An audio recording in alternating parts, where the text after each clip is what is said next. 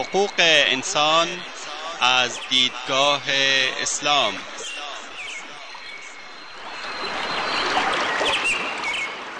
يا أيها الناس إنا خلقناكم من ذكر وأنثى وجعلناكم وجعلناكم شعوبا وقبائل لتعارفوا إن أكرمكم عند الله أتقاكم إن الله عليم خبير ای انسان ها ما شما را از مرد و زنی به نام آدم و هوا آفریده ایم و شما را قوم قوم و قبیله قبیله نموده ایم تا همدیگر را بشناسید.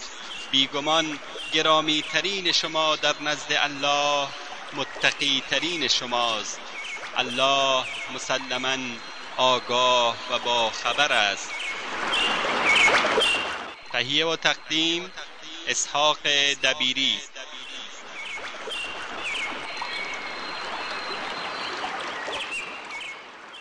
بسم الله الرحمن الرحيم الحمد لله رب العالمين والصلاة والسلام على أشرف الأنبياء والمرسلين نبينا محمد وعلى آله وأصحابه أجمعين أما بعد شنوندگان عزیز برنامه خود را درباره تربیت اولاد دنبال می‌کنیم. پیامبر اسلام صلی الله علیه و آله و صحبه و سلم مربی نخست و الگوی شایسته برای تمامی انسانها در بهرهگیری عملی از این ابرازهای کارآمد در میان یاران و افراد و فامیل و فرزندانش و نمونه درخشان و والا بود. مثلا در زمینه گشاده و تبسم ابوالدردا بنا به روایت امام احمد می‌گوید ندیدم و نشنیدم که پیامبر صلی الله علیه و آله و صحبه وسلم بدون تبسم سخنی بر زبان آورده باشد.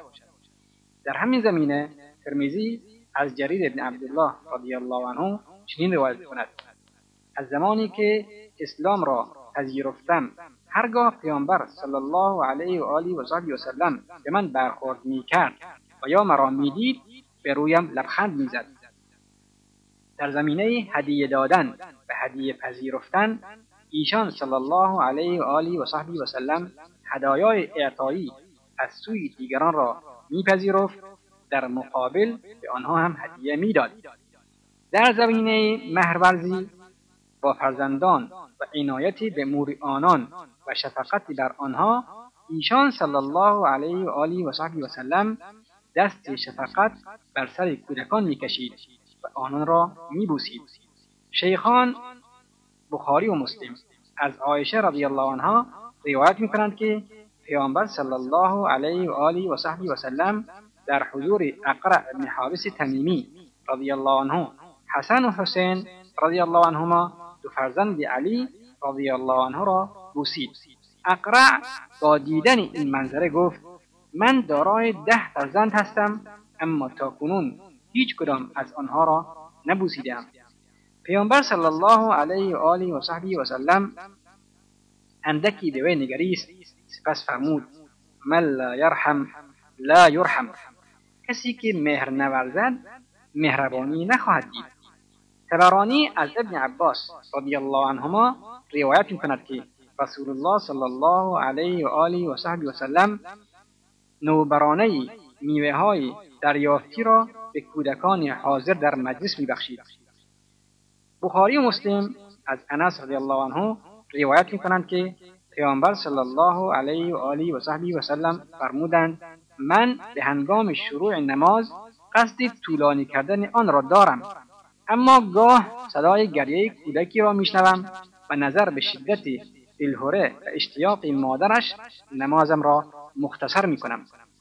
در زمینه خوش اخلاقی و نرمخویی با اصحابش که می‌توان بیشمار مثال آورد در صحیحین بخاری و مسلم از قول انس رضی الله عنه آمده است در مدت ده سالی که خدمتکار پیامبر صلی الله علیه و آله و صحبه وسلم بودم هیچگاه سخن تلخ و افی خطابی به من نگفت و مرا به خاطر انجام یا عدم انجام کاری سرزنش نکرد و هرگز به قصد توبیخ به من نگفت که چرا فلان کار را کردی و چرا فلان کار را نکردی.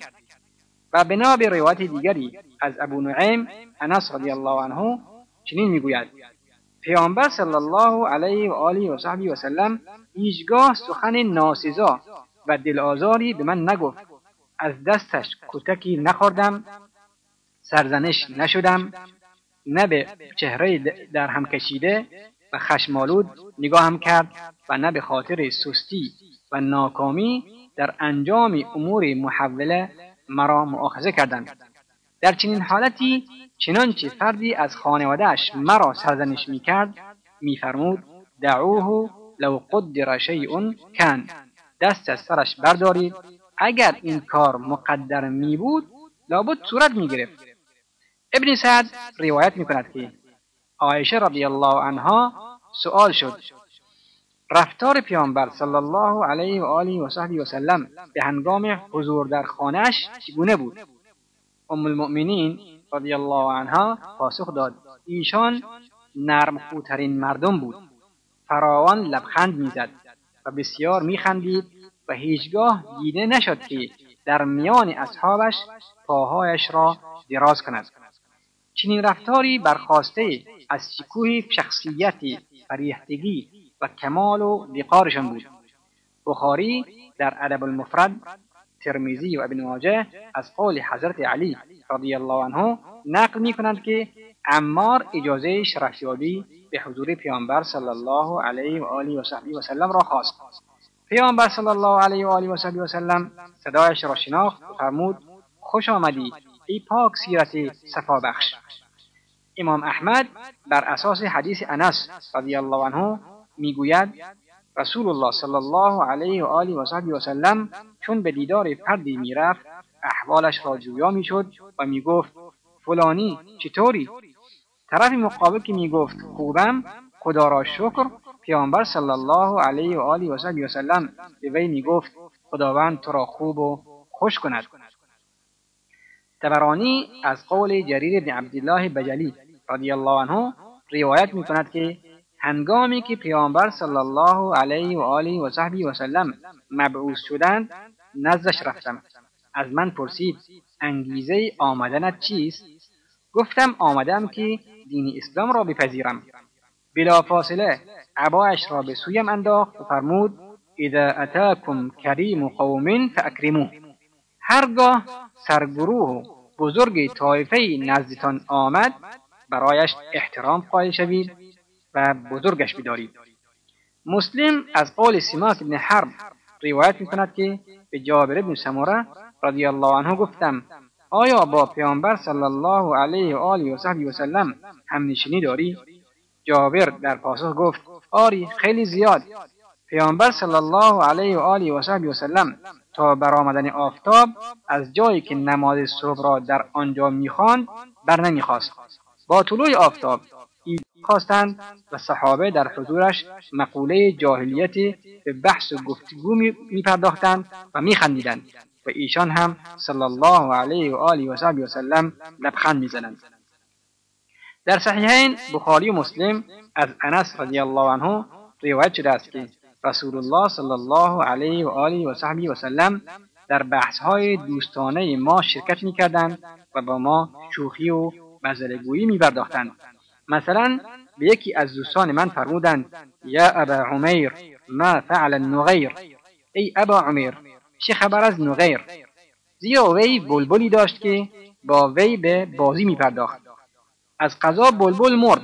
پیامبر صلی الله علیه و آله و صحبی و سلم برایش ناراحت شد و به وی گفت یا ابا عمیر ما فعل النغیر.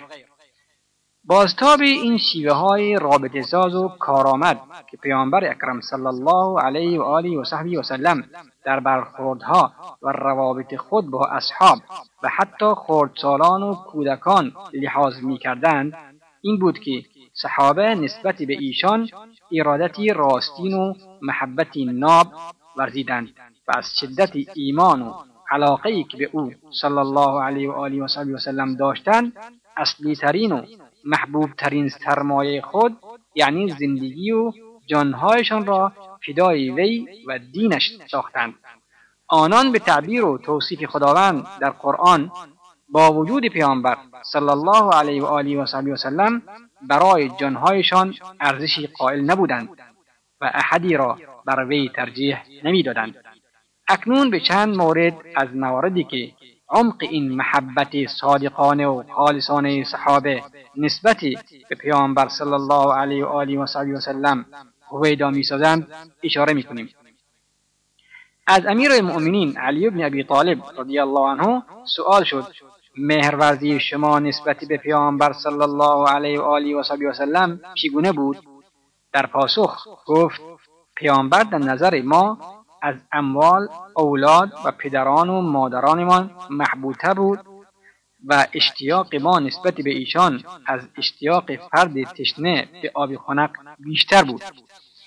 بیحقی و ابن اسحاق روایت می کنند که پدر برادر و همسر زنی, همسر زنی انصاری در نبرد احد به شهادت رسیدند. وقتی خبر این رویداد به آن زن رسید پرسید از پیامبر صلی الله علیه و آله و صحبی و سلم چه خبر؟ پاسخ دادند به لطف خدا ایشان همون گونه که دوستداری سالم هستند. آن زن گفت ایشان را به من نشان دهید تا وی را با چشمان خود بنگرم.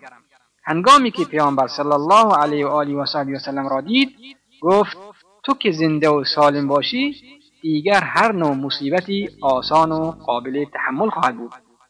از جمله نشانه های باز بازرویی که از استواری و عمق این محبت پرده برمیدارد این است که صحابه تا به دوری از پیامبر صلی الله علیه و آله و صحبی و سلم را چه در دنیا و چه در آخرت نداشتند.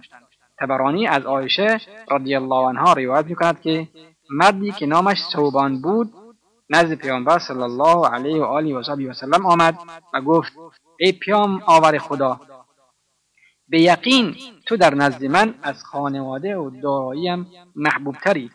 هرگاه به یادت می آورم صبر و قرارم از دست می رود تا اینکه به نزدت می آیم اکنون به جدایی و مرگ خود و شما که می اندیشم می دانم که شما وارد بهشت می شوید همراهی با پیامبران به درجاتی والای بهشت نائل خواهی شد و در این صورت من برای همیشه از لذت دیدار تو محروم خواهم ماند.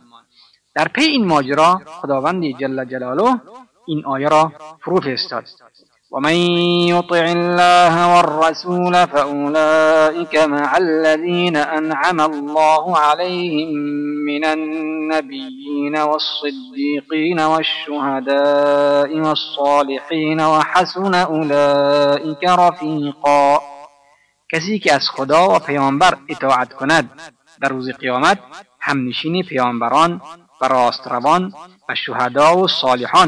که خداوند نعمت خود را به دیشان ارزانی داشته است خواهد بود.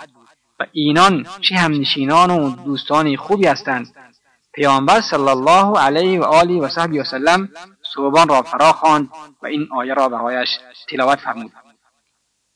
از دیگر نشانه های استواری و عمق این محبت این بود که سخن از پیامبران صلی الله علیه و آله و سلم که به میان می آمد صحابه به گریه می افتادند ابن سعد از عاصم بن محمد و او نیز از پدرش نقل می کند که ابن عمر هر وقت که نام پیامبر صلی الله علیه و آله و سلم را بر زبان می آورد چشمانش غرق در اشک می شد و به گریه می افتاد باز ابن سعد از قول انس رضی الله عنه روایت می کند که شبی نبود که من حبیبم صلی الله علیه و آله و صحبی و سلم را نبینم. سپس اشک از چشمانم سرازیر می‌شد.